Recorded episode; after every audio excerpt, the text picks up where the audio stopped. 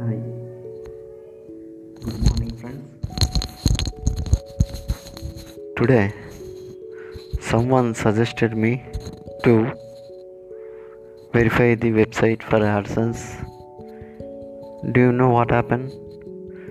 He said, someone said, please add the website without HTTP or www.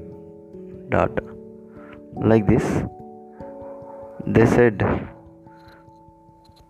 enter without dot com.